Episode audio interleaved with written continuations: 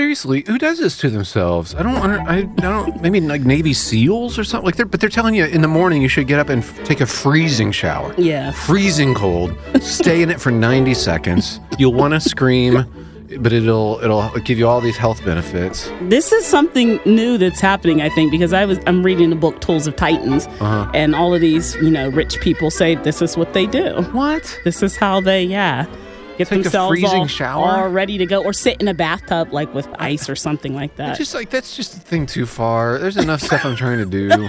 You know, I'm trying to eat right. I don't always right? try to exercise. I Go don't to the always. gym, yeah. get up in the morning, I stick pieces of plastic in my eye, both of them.